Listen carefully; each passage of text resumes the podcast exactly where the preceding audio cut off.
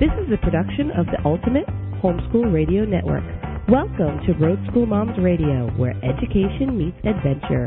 Your hosts, Kimberly Travaglino of Full-Time Families and Mary Beth Goff, the Road Trip Teacher, will share advice, information, and encouragement to bring your road schooling efforts to new levels.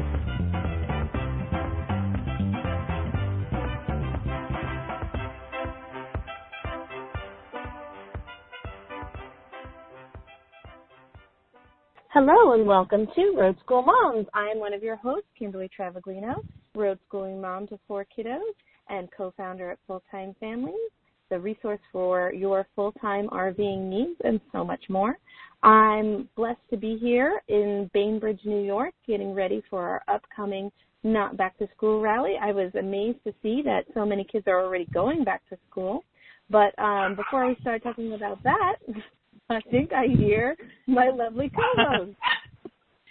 Hey, it's Mary Beth Goff, your road trip teacher, also a full-time RVM mama to four kiddos, and obviously dogs in our rig. I'm the author and creator over at roadtripteacher.com, your resource for road school resources along the way, and we chronicle our travels over at Diary of a Road Mom, so if you'd like to follow us over there, we'd love to have you. And I am coming to you live from south of Indianapolis, kind of south central Indiana, between there and Louisville this evening. So happy to be with you tonight. How are you, KT? I'm great, Mary Beth. We had a beautiful weekend. Lots of activities here at the campground. It was a dino weekend here, and so there was a dino egg hunt, and there was a showing of Jurassic Park, and there was dinosaur crafts, and lots of fun. Gail has lots of great things at this campground. It's so fun. I really feel like I'm on summer vacation. And you and I haven't really talked. I don't know if you've seen this or not, but so we had one of our first traveling tragedies this week involving a pet. You know, we stopped over at the Nashville Jellystone, which I love. It was part of your This Is Our Being Tour, one of your stopovers, and we loved it there and decided we'd stop over just for a quick night on Wednesday night, and we got in late. That was okay because we knew where we were going, so we pulled in one of their great big pull-throughs and got all situated and set up, walked the dogs, and we came back. Tori's cat got out. Oh, Lord. Yeah, and, you know, she's gotten out so many times before, and actually when we were wintering in Florida the whole last season, she got out all the time. We let her out. She spent much of her time out, but, you know, since we started traveling, I did not let her out, which may or may not have been a mistake. I'm not sure, but the bottom line is that we spent 3 extra days after that at the Jellystone in Nashville, and she was still missing. So kind of a sad deal in our rig. Yeah. You know, it's kind of crummy. You know, she had that kitty cat since she was 1, so it's kind of a, I don't know, it's kind of, I mean, you know, you've heard me gripe a million times about the cats in the rig, and it really is a full-time responsibility if you decide to take your kitty cats on the road. But having said that, we do miss her, and it was definitely really, really, really, really hard to pull out of that campground without her. It was just like, I mean, you know, I knew we were leaving someone, and I don't know.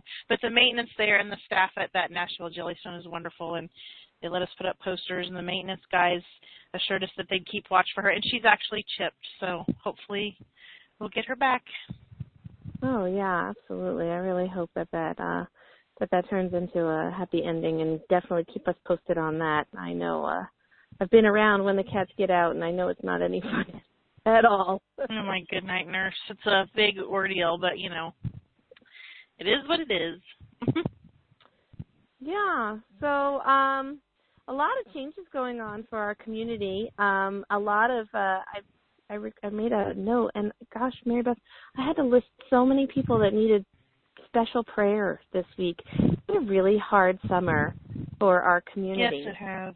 Yes, it has. Yeah, and so, so far. If you need extra prayer, I want to remind you that Road School Moms has their own group of prayer warriors. We have these dedicated women who are waiting on your requests and intentions. And to reach out to them, all you have to do is send an email to rsmprayers@gmail.com. And your requests are completely confidential. The prayers that I'm going to give out tonight have nothing to do with our prayer group, although if you're not currently part of or tapped into our prayer group yet, I encourage you to do so. But I want to specifically pray tonight for Ruby's mom. As you know, yes. Ruby, we lost Ruby a month ago. It's been a month, Mary Beth. Oh, I can't believe that. I know it doesn't seem like it. I'm sure to her it seems like every single day, but it's hard to believe it's been a month. As we mentioned earlier in the broadcast, it's been a really hard summer for a lot of our SPS community, and I wanted to remember a couple of families, especially in prayer, and they are specifically Ribby's mom, Gretchen Christina. It's been 1 month since our community lost that little girl, and we know how hard these anniversaries are, and she also would have just celebrated her second birthday, so I'm sure it was an excruciating week for Gretchen Christina. The Schreier family is dealing with a brand new cancer diagnosis, which totally has rocked their world. The Washburn family is 1 month into their cancer treatment, and they are being valiant heroes and completely transparent on their Facebook and on their GoFundMe site, so if you can offer any condolences or any donations to these families, they could really use the help right now. And the Savory family, if you had been following that story, Taylor gave birth to Carter, and he lived for 3 hours, and they were able to lavish him with love and attention and spend some quality time together. But then he did go be with the Lord after that. So it's just been a really, really hard summer. It has been a hard summer. I mentioned that earlier. This week has just been, I don't know, doesn't it make you feel guilty sometimes? I look around and I think of all the sadness and all this personal crisis, and I feel helpless, like there's nothing really that I can do. And then I almost feel guilty because, I feel so blessed, and I don't quite know what to do with all that emotion sometimes. I know exactly what you mean. Yeah, I feel the same way. I really wish there was a way to channel it into something effective. But we're going to take a moment and remember these families in prayer. Dear Heavenly Father, thank you so much for all the blessings that you do give us. And we don't understand all the reasons and the whys and the why nots for the answers prayers that you do provide. But we remain to be completely faithful to you. And we look for you to spread your healing and your peace across these families and all the families that need your uplifting spirit at this point. In Jesus' name, amen. Amen. Well said. Okay, so this, oddly enough, what are we talking about tonight? It's love and loss, mm-hmm. and this is going to be so. I want to try to get us in the right mode and have this be an uplifting show, but it's going to be also a very difficult show. Are you agreed, Mary Beth? I agree. This one hits close to home for me, as we've talked about before. But it's something that really I think is it's such a good thing, especially in your community such as ours, when you can be so displaced and maybe feel like you're really all alone when you're really not. So I think it's a really good thing, and I'm so happy that we have our guest on tonight and can talk about this. And her book is wonderful. I highly recommend it, and I'm looking forward to tonight's show. Okay, so without further ado, let's go ahead and bring on Heather Ledeboer. She is the author of a blog called Faith Takes Flight, and her book's title is called Finding Joy in the Morning, A Mother's Journey Through Grief to Hope and Healing. Welcome, Heather, to the broadcast. Thank you, ladies. Hello, Heather. Thank you so much. Yeah, please introduce yourself to our community and tell us how you fit into the road school world. Well, our family just recently started living full-time in a fifth-wheel RV. We've been in it for about 3 months, and this has been a dream of ours for the last few years, and both of you ladies were instrumental in encouraging us to realize that these dreams that we were having were able to happen, because you've created such a beautiful community, and we were able to see so many other families that had taken action on their dreams and made it happen. And so listening to your podcast and being a part of your Facebook page and community, and it just kind of gave us this glimpse of what could be. And so I want to thank you both personally in that regard. And so we've been working toward this for a while, and we're going to launch in September to start traveling around the country. And I am married. My husband's name is Trent, and we've been married since 1999. And he's a wonderfully supportive man that I am so grateful for. And we have 4 beautiful children here in the RV with us. Our oldest is 13, Hunter, and our daughter is 10. and she's Ashlyn, and we have Quentin, who's 7, and Tanner, who's 5. So we have 3 boys and 1 girl here with us, and so they're excited about the journey to come as well. And so that's kind of how we fit in with your community in that regard. That's awesome, Heather. And for those of our listeners that haven't had a chance to visit your blog, which I absolutely love, by the way, could you give us just a short background and a little bit of information on how you come to write your book and what led you, how that journey led you to do that? Sure. I blog over at faithtakesflight.com, and I've been blogging for a while. This is actually the second blog that I've had. Several years ago, I used to own an online website, and at the time I had a blog then, and I was in the middle of my 3rd pregnancy. I was pregnant with a boy, and at the end of my pregnancy, I was 37 weeks into the pregnancy, and hadn't really been feeling any movement lately, and so I went to see my not my doula, the other. I was going to deliver at home, and so I had a midwife. There we go. And so I went to see my midwife, and I found out that his heart rate was no longer there. And so we were suddenly thrust into a situation that we didn't expect, and I never anticipated. Everything had gone very well for my first 2 pregnancies, and I had naively come to assume that once you pass 12 weeks that if everything's going well, then it will go well. And so I had never assumed that anything would go wrong after that point. And so because of the situation that I was in at the time, I owned this website that focused on selling mom-invented baby products, and I had a blog, and my audience was all either pregnant or expecting mothers or women with young children or toddlers. And I was kind of in this situation that I had to figure out how to handle this loss in a way that was going to not completely collide with my company that I had at the time, because suddenly being around babies and baby stuff and all of that was the furthest thing from my desires.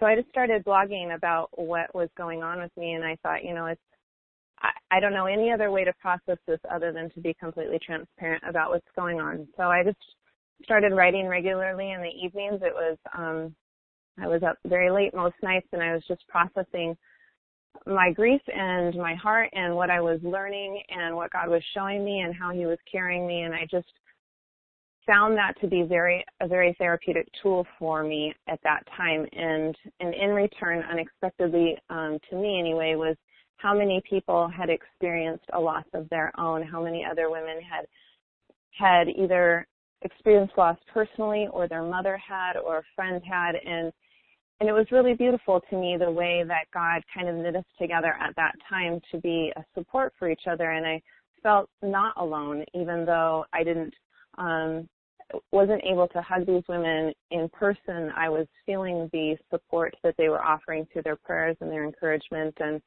so it was through that experience that I was able to connect with these other women and began to see how helpful it is when we are open about our struggles and when we're willing to be transparent about our grief, and that I found it to be very comforting to know that I wasn't alone in the way I was feeling. And so that was kind of the jumping off point for the book that I ended up compiling, which was this very much kind of taking a chronicle of my journey through, from day one on through the first year and 2 of my grief and what God was doing in my heart at that time. And then at the end of the book, I have a thick amount of question and answers with these women that I connected with, asking them different questions, and they chimed in through a survey of what people could have done differently and things like that to support them, or what people did that was really helpful. And so I put it together hoping that it would be a resource of encouragement to others that have walked some sort of a similar path of grief. Heather, your story, thank you so much for sharing with Road School Moms tonight. I really appreciate it. But my first question is, Why do you believe that women tend to feel like they need to be secretive when this type of comes into their life? That's a good question. It probably depends on a variety of factors. It seems like, from my experience, that our generation of women is much more willing to share than I think our parents or our grandparents were. I heard so many stories of people who they didn't find out for years and years maybe that their grandmother had lost a baby after it was born, or their mother maybe had a loss during her pregnancy and they didn't hear about it till maybe they had one themselves or that kind of thing. And so to a degree, it seems like it might be somewhat generational and that we're slowly becoming more and more willing to talk about this. But then I think there's also a degree of hesitancy to share maybe something that you haven't fully sorted out yourself, and it can be a very tender thing to offer up to somebody. And there's certainly times that I've opened my mouth and shared and kind of wished that I wouldn't, because the person didn't know how to receive what I was sharing with them, and so it ended up being awkward or hurtful in some way. So a fear of that coming across wrong can just stop you from even trying. But it can also be personality driven.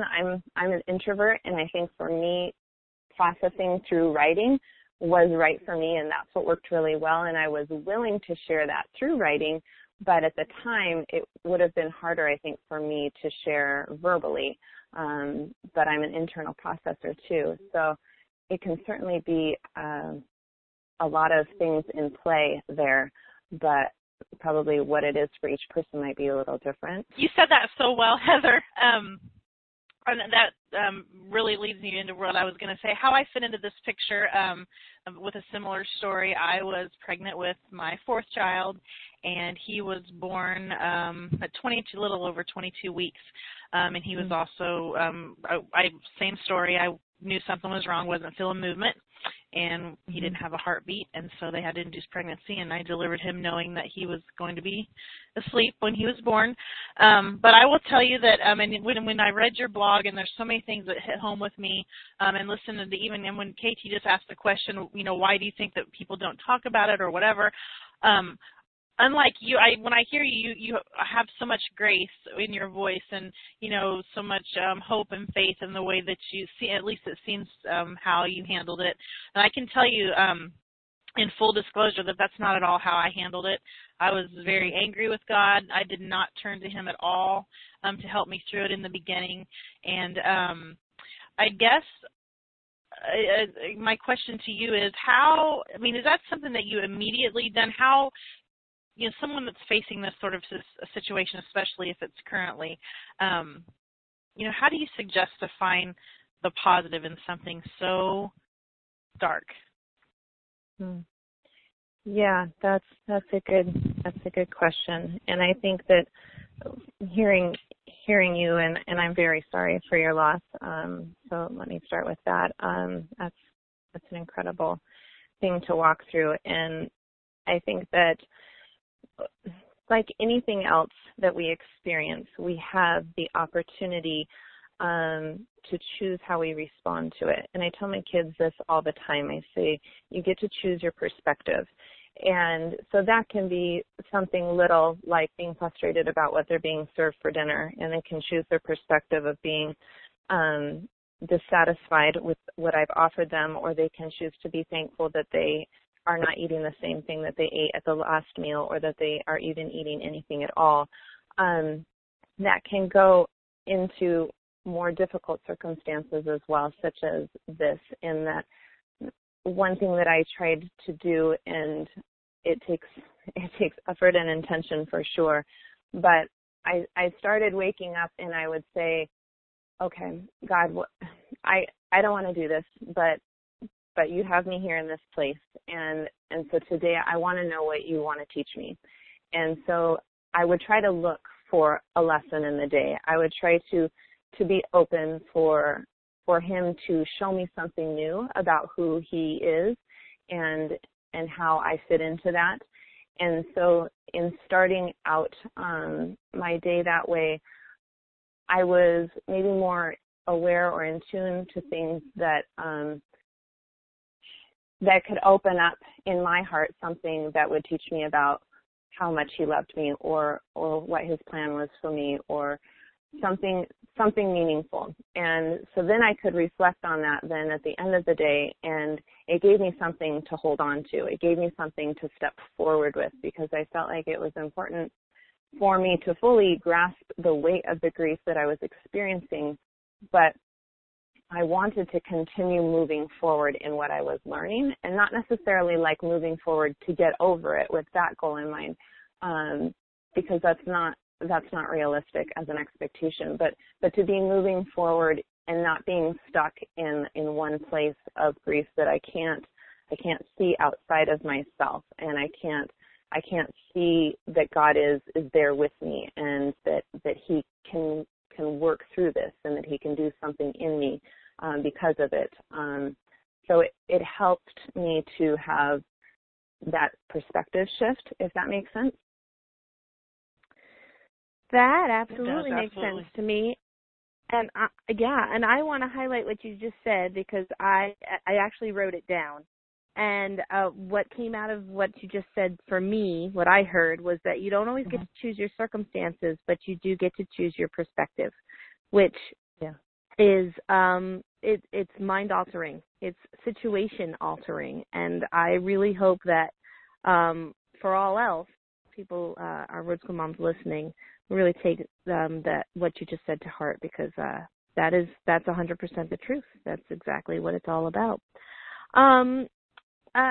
So as someone who has not experienced this type of trauma and wanting to support MB and you, Heather, what is something that I could do as a friend, as a sister in Christ? What is something that I could do to help you with this situation? Or if someone else is experiencing this alongside their friend, how can they help?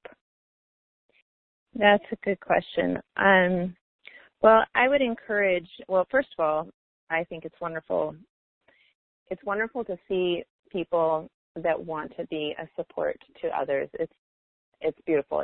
That's the body of Christ in motion and working itself out. And so I really believe that God wants to help us with that, because that's something that he's put inside of us. So I would encourage you to start with just seeking prayer for that person, and God knows the individual needs of their heart. And so I would just start out and ask him to give you wisdom and discernment for their specific situation, because even though there's a lot of generalities of what would be helpful to almost anybody, obviously to that specific person there might be something that's really uniquely a need, or a specific way that they could receive that love in an extra powerful measure. So I would start with that. And then I turned to the back of my book here, and to the section where I asked that question to different moms. And these are moms that have lost their baby either before birth or up to probably around the first year or two after birth. And these were some of their responses. So I'll read a few of theirs, and then we can go from there. This first person said, I found it to be most comforting when friends and family were willing to enter into my grief with me, offering a listening ear and compassionate heart rather than platitudes or an agenda for my grief. I was also comforted when people reached out to us through cards, emails, phone calls, or visits, especially after some time had passed since my daughter's death. The correspondence could be very simple. Just knowing that loved ones were continuing to remember us in our grief was comforting. Friends and family who kept their distance from us caused us a lot of unnecessary pain. Silence is easy to interpret as indifference. The next person says, I will always be appreciative of the support my friends and family gave me. They let me cry, they let me grieve, they called, and they continued to reach out until I was ready to take their hands. I could not have asked for more. The next person says, 5 years later, I have friends and family who still call or send us cards and email us on her birthday or the anniversary of her death to say they are thinking of us. It means so much to know that others are still thinking of her and remembering her. And then this person says, I have a friend who suggested that we meet midday every weekday to run. We met so frequently that she could tell how my day was going as soon as I got out of the car. She listened. We ran. I listened to her when my stuff was too much. We ran. It was such a blessing. She did not try to fix anything. She was just there. Another friend called regularly to check on me, and she could tell how I was doing by the sound of my voice. She would be in my living room in a second if needed. My second child started kindergarten this year, so when I came home 10 weeks later without my sweet boy, I had a very hard time being alone in our empty house. My husband is a minister, and I found myself hanging out with him and his ministry assistant frequently. It was nice to have someone else there with me to field the weekly calls concerning our hospital bills or the day Isaac's birth certificate was delivered. Mid-year, another friend invited me to walk with her in the mornings. On the days when I did not want to face my house, this has been such a blessing. God has been good to us. And so those are a few examples of things that goes on from there, but I think that reaching out in a way that gives the person permission to receive or not receive that and know that there's no judgment on your part is helpful. I had a friend that said, I'm going to call you. She texted me, I think, and said, I'm going to call you this evening, and if you feel up for chatting, then please answer, and if not, I'll just leave a message to let you know that I'm thinking of you and don't feel any obligation to answer. And she kind of just put that as a blanket answer. You know, whenever I call, don't feel obligated to answer. If you're not up for it, that's fine, but I want you to know I'm thinking of you. And I appreciated that because there were times when I really did want to talk, and there were times where I wasn't up to it, and I didn't feel her saying that gave me permission to just let it go to voicemail and not feel guilty. And so I appreciated when people kind of removed the strings verbally from their offers, and I found it really helpful when people were specific about how they wanted to help. Like, I would love to help you. Can I pick up groceries for you? I'm at the store. Is there anything you need? Or I'm going to the park. Would it be okay if I dropped by and picked up your kids for you so you could have some time alone? Or they had like a specific idea in mind of something they would want to do for me, and they were kind of already like almost assuming they were going to do it, and they're just checking, is it okay with me? And at that point I could say yes or no. I found that much easier to respond to personally than if someone said, let me know if you need anything. I find that to be very difficult because it puts all of the responsibility on the person who's grieving, and most likely than not, they're not going to feel strong enough to actually reach out when they are needing it. And so I find that just being real specific and upfront and taking that action on your part is probably helpful in most cases. Those are all such great answers, and I think that, so many times, and like you said, silence can be interpreted so many ways, and it's oftentimes, like Katie alluded to, if someone hasn't been through anything like that at all, they have no idea what to say, at all. And I love what you said about, just having the pressure of when someone would say, what can I do for you? And I mean, the list was so long that I couldn't put it into words. I can remember thinking, well, first you can give me my baby back, but since you can't do that, you know what I mean? It's just like there's just so much to say. Something else, it's always struck me, something so simple was, at least for me, that I'll share, is that just saying his name, our little boy's name was Thomas August, and just someone saying, his name to me instead of saying, the baby or whatever, that was something that really struck home with me. It always, I love to hear his name. And even today when someone will say, how old would Thomas have been or whatever, it really does help the more time goes on, I think, to still be able to talk about it and to remember, even though so much time has passed. And saying that, speaking of time, we talked about Gretchen Christina earlier, Kimberly alluded to, and in her post today in the Road School Moms group, was talking about time. It's been a month since Ruby has been gone. And I think, don't you think, Heather, those time frames, I know for me it was like the first Christmas or the first, what should have been his first birthday or the first day and then the first week or whatever. It's like there's all these time, not restrictions, but, there's all those things to look forward to, not that you're looking forward to them, in a happy thought. But how do you suggest to get, I know for me, I feel like you just had to trudge through it. The one thing that I finally did after the first year and every year on his birthday, I write him a letter. And that just basically, to remember what, you know, I think he would have been doing. And basically, you know, I sit down and write a letter to him every year. What other things can you suggest maybe to help someone who's facing this situation get through those time, you know, those time periods that are so, you know, that seem to just be looming on the calendar when you're looking at it? Yeah, that's a good question. And I think that it is important to come up with ways to mark those milestones, as you said, because it helps our heart to reaffirm that life was there and there's significance. And I think one of the fears that I had was that he would slip away and that somehow it would be like he was never there. And I felt like you have to do things to remind yourself that they were real, and because you feel it in your heart, but you feel like everyone else might forget. And so I think that it's important to put meaning into those days. And as a side note, maybe going back quickly to what we said before, something that has always stuck with me that I found was so deeply meaningful, but it was so simple, was there was someone that was communicating often with me through my blog at that time.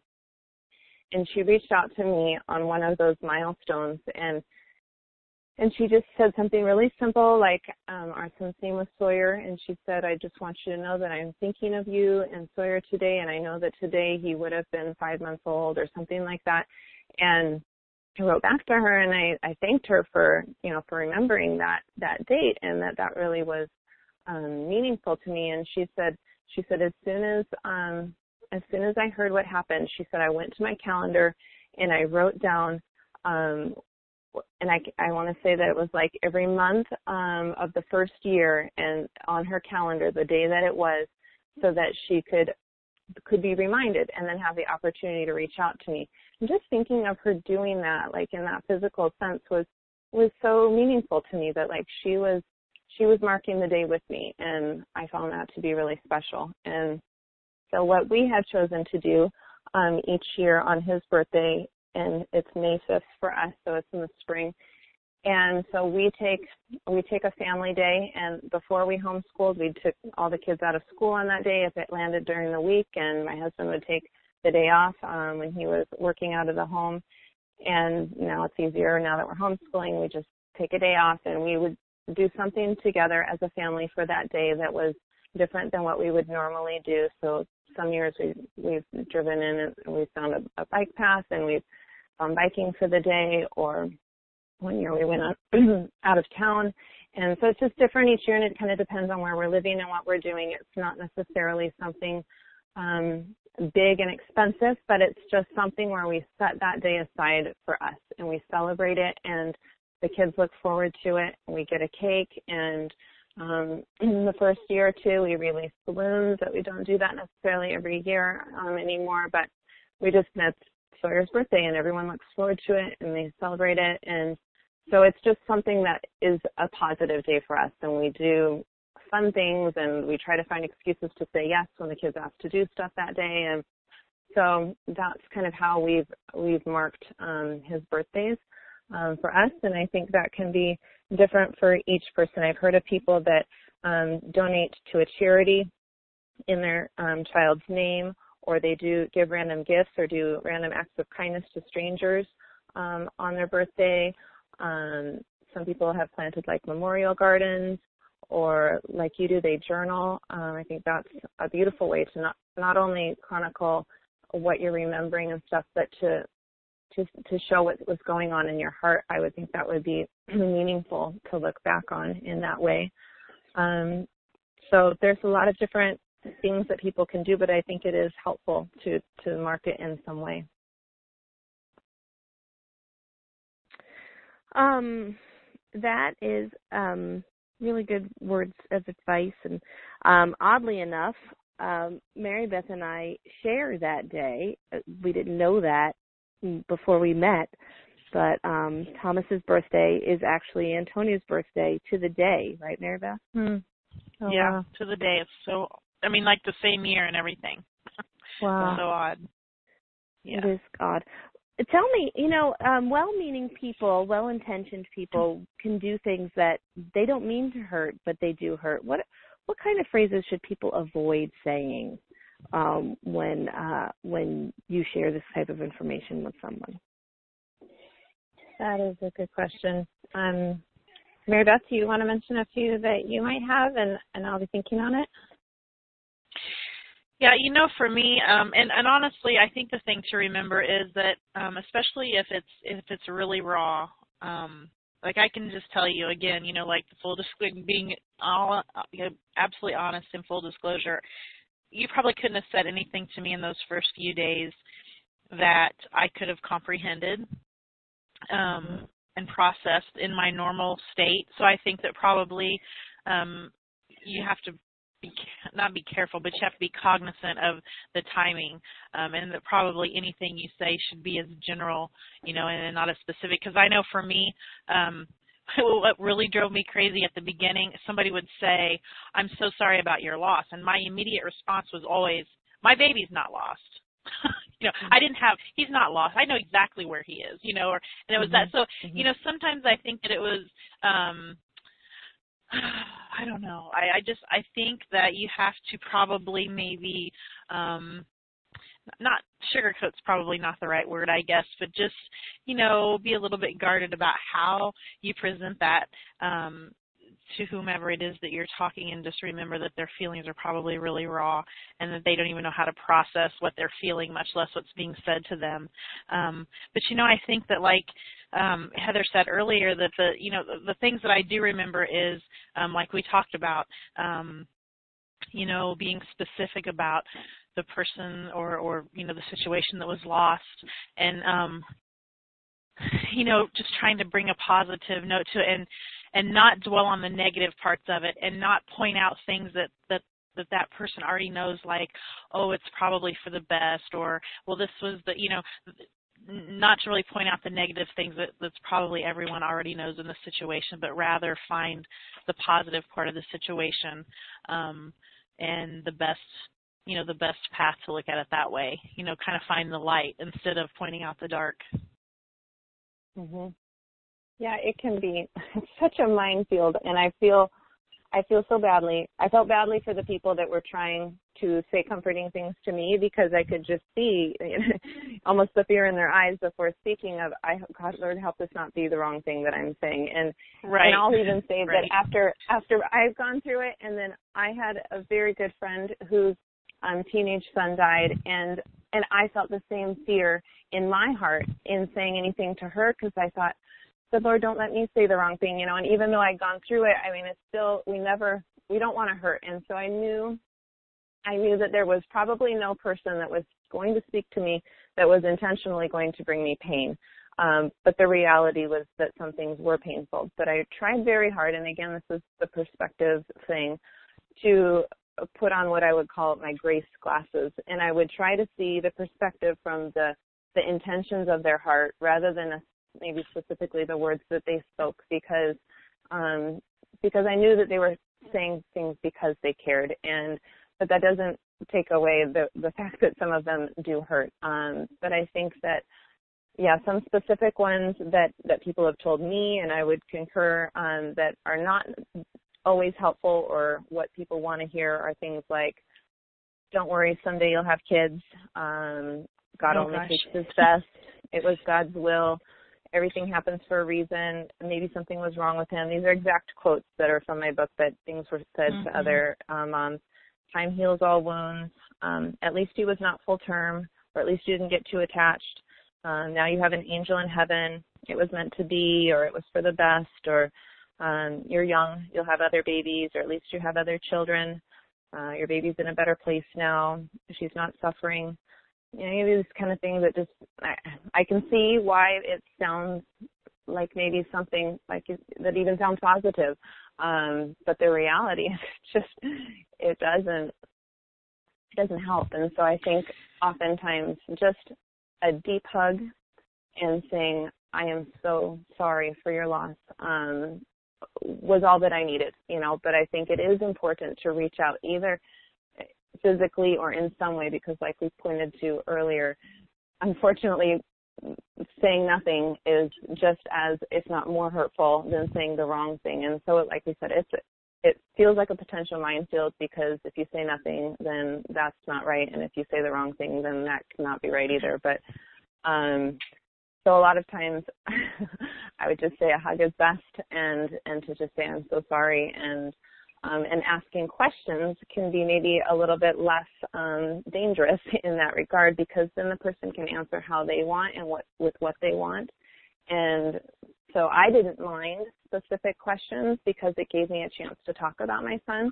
And then that validated that his life was there and it was real, and I could kind of process and sort through. And so I don't know how you felt, Mary Beth, but I appreciated when people were asking questions out of the right heart to know, you know, what was going on with me, maybe, rather than just trying to say something to pacify the situation.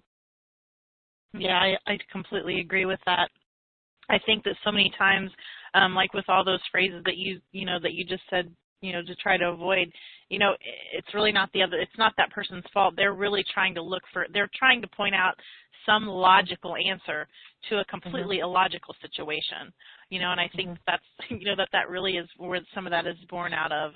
And I agree. It's just, you know, I think no matter what stage of that grief that you're in, whether it's a very new grief or whether it's one that you've been, you know, processing for many years, you know, the standard answer is it really is better to talk about it. And like, I love that you just said, you know, asking questions, it probably is a better form of showing that you care, because it does give that person, you know, if you're not ready to talk about it, you can at least, you know, you can give short answers. And then if you're at a place where you do want to talk about it, and like you said, and I agree 100%, you know, it really does. I mean, it kind of gives you validation that life was there, and that, you know, it gives you a chance to just, you know, kind of illustrate the memory, you know, out loud. And, you know, so I love that answer. You know, I love that. That's spot on. Oh, well, I'm not sure.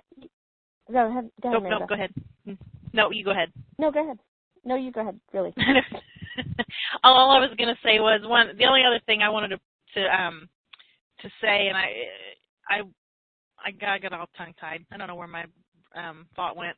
What I started to say was something about the guilt. That's I wanted to, you know, somehow, Heather, I know, you know, we've talked about all the things you can go through, but the one thing for me that I can remember, and I'm sure is so plentiful no matter what kind of situation you're in with the loss of a child or the loss of anyone really, but definitely the loss of the child, because you're the mama and you think that you are the one that was supposed to do everything, you know, even though that you probably did do everything right, but there's always, you know, all those little things that you think, I should have done this, I shouldn't have done that.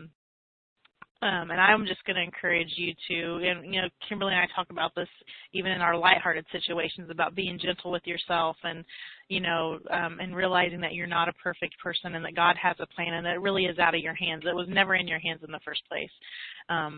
But what are your suggestions maybe for letting go a little bit of that guilt, and maybe, you know, finding a different way to process that part of the pain? Yeah, that's a good question, and I agree with you 100% that it's something that we all deal with. And I know that in doing the survey that I did with these moms and stuff for the back part of my book, I universally across the board, when I asked the question, did you deal with any guilt concerning the loss of your child? And yes, they all dealt with guilt from one degree or another. And in many cases, the baby had not even been born yet when it had died. And so you can look at that and say logically, you know, how could you feel guilty about that? But like you said, you're the mom, and you see your role as the caretaker and the protector of your child, and that's so natural then to feel like somehow you let your child down in the fact that they did not survive. But I think that I personally find so much comfort in acknowledging that God is in control, and I felt like I had to come to a place where I was willing to admit and acknowledge that, because if I don't believe that God's in control, then I'm prone to take to try to take that control from him. And then once I've done that, then now what happens or doesn't happen is now it's my fault because I'm the one in control. But in reality, I cannot control what happens to my family or to my children, and I can simply respond to what God has given me, and I have a responsibility, but I have to believe that he's in control for me to submit myself to him fully. And so I find it helpful to relinquish that control, and I find that I have to keep reminding myself of that, not just in this situation when we're talking about grief and stuff, but when we're doing our homeschooling and or we're traveling, and there's so many things that can feel out of control or we can get frustrated with, but to be able to really surrender ourselves to the fact that God is in control. And I came to a place where I was able to say, and this is one of those things that for people that have not come to an understanding of God's love and grace, it's difficult to say or to accept. But this, in reality, this isn't about me anyway. This grief is a terrible thing to bear. This is a horrible thing to walk through. But the reality is that I believe that God put me here for a purpose, and that purpose is to serve him and to use the gifts that he's given me to love others. But I'm clay in his hands, and so what he chooses to do with my life, I trust him completely, and I understand that there's very real factors in place in regards to sin and Satan and how that all plays out. But when it's all said and done, God is most powerful, and he will use my life for his glory. And so I need to be willing to say, use me for your glory, and recognize that won't all be through pleasurable experiences.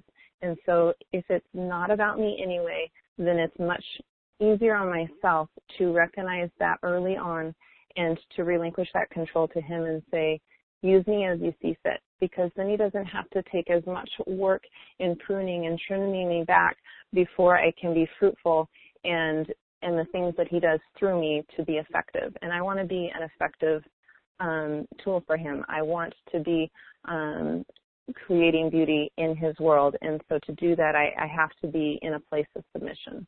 And so I don't know if that's quite what you're asking, but I guess that's what came to mind when you asked the question. That's absolutely perfect. I mean, you have said everything that was in my head. Somehow you made it sound so eloquent and so beautiful. Isn't that right, KT? That's awesome. I absolutely love how you put all of that. And I'll have to tell you that, somewhere in that journey, no matter what, how you get there, how you've arrived, it really is the answer. And I can tell you that although I say, at the beginning I was very angry and all that, I have since then, and even on this show, just in the time that we've talked about it and then when we've shared things with other Road School moms with similar experiences, for me, really accepting that God is in total control. You're absolutely right. And that's when I finally could really turn around and look at what had happened and say, oh my goodness, I see now.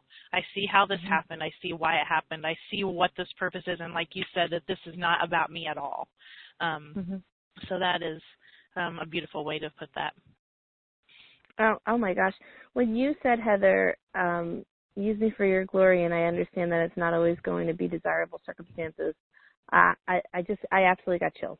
That is such another wonderful nugget to live by, and again, to change your perspective on situations.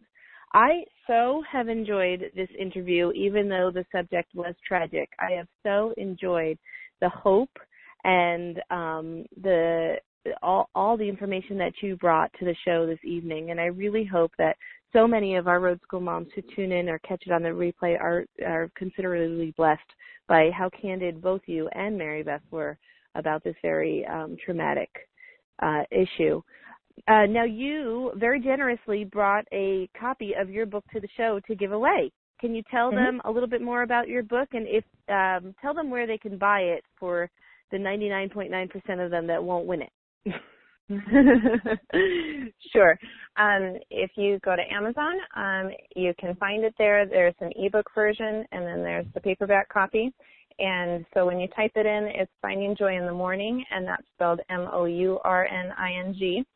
And so you can search for it by that title, or you can go to my blog, faithtakesflight.com, and if you click on the About Us section at the top of the page, there will be a link and a mention to my book there, and so that can be an alternate way to find it there. And so I feel blessed anytime, like we were saying, that I can see. I feel like there are times that God does things, and we understand that we will never understand the significance of that event in our lives until we are with Him. But there are beautiful moments in which I feel like sometimes He does pull back the curtain, and He lets us see the beauty that can come from ashes. And so I appreciate very much being able to speak with both of you women today, and the opportunity to hopefully bring some hope to others gives me great pleasure. And that was a large part of the motivation behind writing out my story, was wanting to let someone else walk alongside and to hopefully find some hope and healing through coming alongside my journey. And so I would just encourage people who have experienced a loss themselves, or have someone that they're walking alongside, to maybe consider this to be helpful to them. I was very transparent in each of the pages that I wrote, and from day one on, this is what I'm dealing with today, but this is what I believe God is using it for, or how He's showing me Himself through it. And so I found I really wanted myself, as I was walking through this, to know, am I on the right path of grief? How long is this going to take? And where's my grief manual? And so I really found it therapeutic when I could read someone else's story. So if people feel like that would be beneficial to them, then I would be blessed to know that I could be a part of that. Well, wonderful. So I'm going to tell our listeners how they can enter to win your book. It's really easy. I want you, if you're listening and you want to win a copy of Heather's book, I want you to go to her blog, faithtakesflight.com, and there she has a specific post called The Best Habit I've Developed This Year. And I want you to send me an email, Kimberly at fulltimefamilies.com, and tell me what that habit is that Heather has developed. And if you want to share any other thoughts you had about tonight's show, I'd love to hear them. But that's all I need. I need you to go to Kimberly at fulltimefamilies.com, and after you found it on faithtakesflight.com, tell me what is the best habit that Heather has developed this year. So don't tell them, Heather. But I really love that blog post. So that's super fun. I love that you incorporated that. Yeah. So thank you so much again, and we very much enjoyed having you on the show tonight, and we very much appreciate having you part of our community, and we hope to see you down the road. Thank you, ladies. Bless you, and I appreciate all that you're doing, and I love that you are letting God's love shine through you to this community. I think it's awesome. Thank you, Heather. It was great talking with you. Thank you. You too. Oh, my goodness. How are you feeling, Mary Beth? I'm good. You're such a good friend. Yeah. KT's texting me. She's sending me emails. Are you okay with the show? I'm good. It's a good. You know, so many of the things she said is so spot on. And you know how I get when all my thoughts get jumbled up and I get tongue twisted and I can't say what I mean. So she said so much of what I was thinking. So it was good. It's always good to talk about it. That's for sure. Oh, I'm glad. You know, I think that's part of the problem. I think that people who have not experienced it don't know what to say and feel like they're going to upset you in some way. And so that's where the silence comes from. And I understand how it could be perceived as indifference, but I really just think it's complete confusion, and, you know, just people just don't know what to say. And, you know, it doesn't necessarily make sense to me, someone who hasn't experienced it, that you would want to discuss it. Yeah. Well, I think, like I said, it really, for any parties involved in it, it's It's like someone is, you know, you're looking for a logical answer, and there really is not a logical answer because it's, you know, it's not something that was planned or that was anticipated or, you know, whatever. So it's just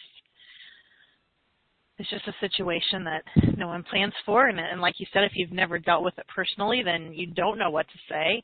And it's a tight line to walk. That's all I know how to say, you know? Absolutely. I do. And I just hope that this show gives so much hope to women who have walked through it, and so many useful tools to women who want to support their friends who have walked through it. I loved when she brought up those specific ways that people were willing to help. She said it was that they assumed that they were always already going to do something, and they just needed her approval to do it, as in, I'm swinging by to pick up your kids, and I'll have them, you know, till 4 o'clock to give you some time. Is that okay? And I just thought, what an actionable way to really make a difference, to really give a mom a break, to let someone process the grief. I really love that. Yeah, that was a great piece of advice. And I just, you know, I would just encourage you to, you know, like I said earlier, whether you're in, you know, it's the new grief, or if it's something you've been dealing with for many years, you know, I think that reaching out to someone that's followed the same path is helpful. And, you know, just like with Heather, she's found so many ways to funnel all of that negative, you know, such a negative situation into so many positive ways. That's really admirable. And, you know, if you're out there and you want to, you know, drop me a line at info at roadtripteacher.com, I'd be glad to talk to you about your experiences or your questions, or maybe something that's happened in your life, or I'd be glad to pray with you, whatever, you know, could help you and encourage you throughout that journey. I'm here, and you can email me anytime. Wonderful. That's very generous of you, Mary Beth. So what's now for some reason, where did you walk away? Because now we can't hear you. Oh, Lord. Am I really gone again? Oh, nope, you're there. Good. Stay still. Don't move. I haven't moved, I promise. So I was just asking you, what is going on in the world of road trip teachers this week? Oh, my goodness. So my crew is so knee-deep on these. You know, we are trying to do the final edits and do all these things to get these A to Z state study guides. We've been talking about this for a month, and I'm getting requests on when a certain state's going to be done, and it's such a big project. And my kiddos, you know Taylor, she's probably my chief R&D person on the road trip teacher side, and she is so much like me. I have to keep reeling her in. She keeps adding things. Hey, we should do coloring pages. Hey, we should do word puzzles. And I'm like, oh, my goodness, we have to stop. We have to do what we're doing and get this finished. So we are hoping to churn out 10 actual published A to Z guides this week. That is what's on the table at Road Trip Teacher. So if you've been waiting for state study guides, stay tuned, because they are coming soon, soon, soon. Fun. Very fun. What are we doing here at Full-Time Families? Let's see. We are preparing. I think you're going in and out, KT. Oh, okay, then I guess we're just going to sign off tonight. Okay, well, I know that maybe what you were going to say is that you were moving towards the rally that's coming in a few weeks. We'll talk about that a little bit next week. I know that I'm trying to look for our schedule, and I can't find it. I don't know if you can hear me, KT. Do we have Holly on next weekend? Yes, we do. Okay, awesome. So we're going to be talking with Holly Giles next weekend. Oh, no, we do not. Okay. No, we do not. The schedule is at RoadSchoolMoms.com. Awesome. Schedules at roadschoolmoms.com. We will be back here live, same time, same place next week, 9 p.m. Eastern Time, here on the Ultimate Homeschool Radio Network. Until then, safe travels and God bless.